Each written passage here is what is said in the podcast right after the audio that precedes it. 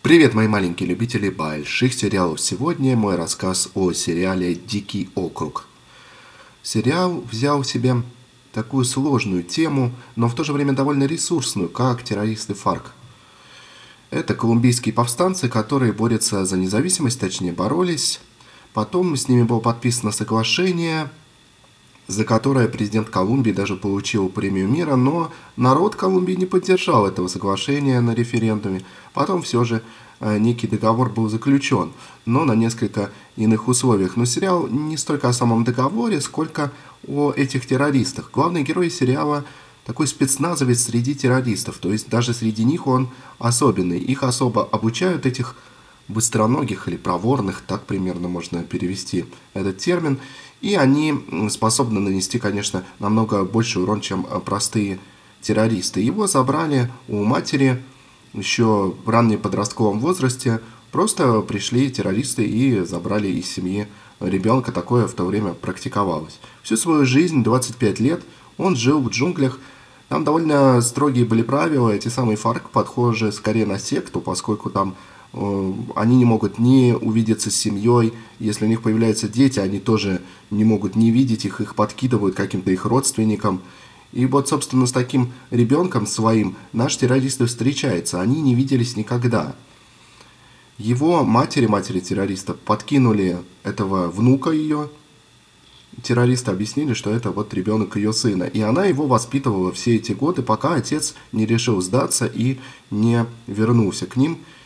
Отец пытается начать жизнь заново, пытается понять, что такое этот город, поскольку живут они реально в джунглях, как я уже говорил, правила там довольно строгие, никаких, естественно, ни мобильных телефонов, ничего этих террористов нет, и жизнь у них очень специфическая, поэтому жизнь в городе действительно для нашего героя в новинку. И многого здесь он не понимает и не принимает. И устроиться, конечно, ему тяжело. И здесь очень здорово показано отношение людей к этим террористам. Обычно в подобных фильмах озлобленный герой с разбитым сердцем против всего мира. Здесь как раз герой, наоборот, вроде бы пытается все здесь и всех здесь понять и как-то начать жизнь заново. А вот люди вокруг него относятся к нему как к террористу, убийце и совершенно не жаждут принять его, так сказать, в свою э, семью мирной жизни. Далее к нашему герою обращается полиция, поскольку он, как я уже сказал, не просто террорист. От него может быть очень много пользы. И так или иначе его ставят в такое положение, когда он вынужден вернуться к своим старым занятиям, вернуться к криминалу и работать в то же время на полицию. Выбора у него не остается. На самом деле сериал сделан настолько достоверно, насколько может быть сделать достоверный сериал. Понятно, что к реальной жизни террористов все это имеет все же малое отношение, как и любой фильм, но здесь достоверно показана сама психологическая вот эта коллизия.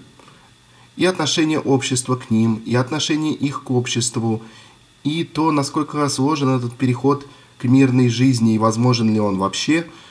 И все вот эти вот социальные проблемы, актуальные на самом деле для Колумбии сейчас, показаны здесь, на мой взгляд, довольно удачно мне довелось э, писать несколько статей на тему ФАРК, и мне кажется, что создатели подошли настолько близко к достоверности, насколько это, повторюсь, возможно. Поэтому совершенно не стоит упускать и пропускать сериал «Дикий округ». У него есть перевод. Я больше не буду, наверное, никогда высказываться о качестве переводов, просто буду говорить об их наличии. Здесь он просто есть.